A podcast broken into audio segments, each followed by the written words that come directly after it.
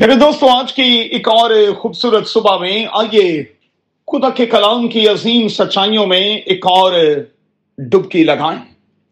اپنے سامنے رکھیں عبرانی مسیحیوں کے نام۔ مقدس پالوس کا خط، اس کا تیسرا باب اور اس کی تیرہویں آیت۔ آج صبح کے لیے ہمارا مضمون ہوگا، بیکم آ موٹیویٹر۔ محرک بننا، تحریک یا ترغیب دینے والا بننا۔ موجودہ وقت میں ابلیس کے کاموں میں نو ڈاؤٹ کے بڑی شدت آئی ہے۔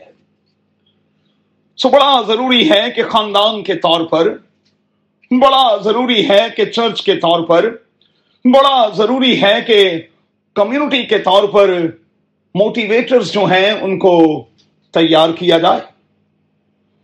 ایسے لوگ تیار کیے جائیں جو دوسروں کے لیے ترغیب دینے والے بن سکیں۔ دوسروں کو متحرک کرنے والے بن سکیں۔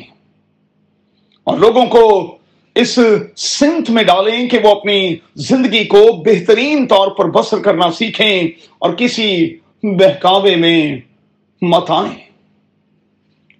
میں خدا کا خادم ہونے کے ناطے نوجوانوں سے کہوں گا، مہربانی سے جاگتے رہیں۔ ایمان میں قائم رہیں، مردانگی کریں، مضبوط ہوں، جو کچھ کرتے ہیں، محبت سے کریں۔ اچھا غور کیجیے گا، ایمان کی کتاب کے چوتھے باب میں برنا باز کا ذکر ہے۔ اسے سن آف انکریجمنٹ بھی کہا جاتا ہے۔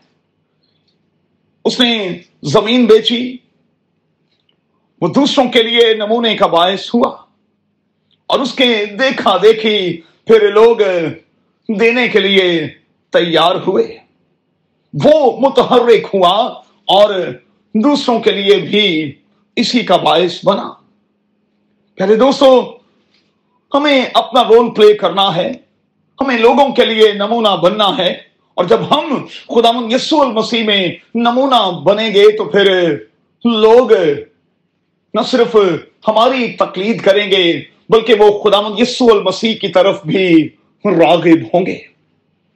مقدس پالوس کے وہ الفاظ تو آپ کو یاد ہی ہوں گے جو وہ کلیسیاؤں سے کہتا ہے۔ وہ کلیسیاؤں سے کہتا ہے کہ جس طرح میں مسیح کی مانند بنتا چلا جاتا ہوں، تم بھی میری مانند بنتے چلے جاؤ۔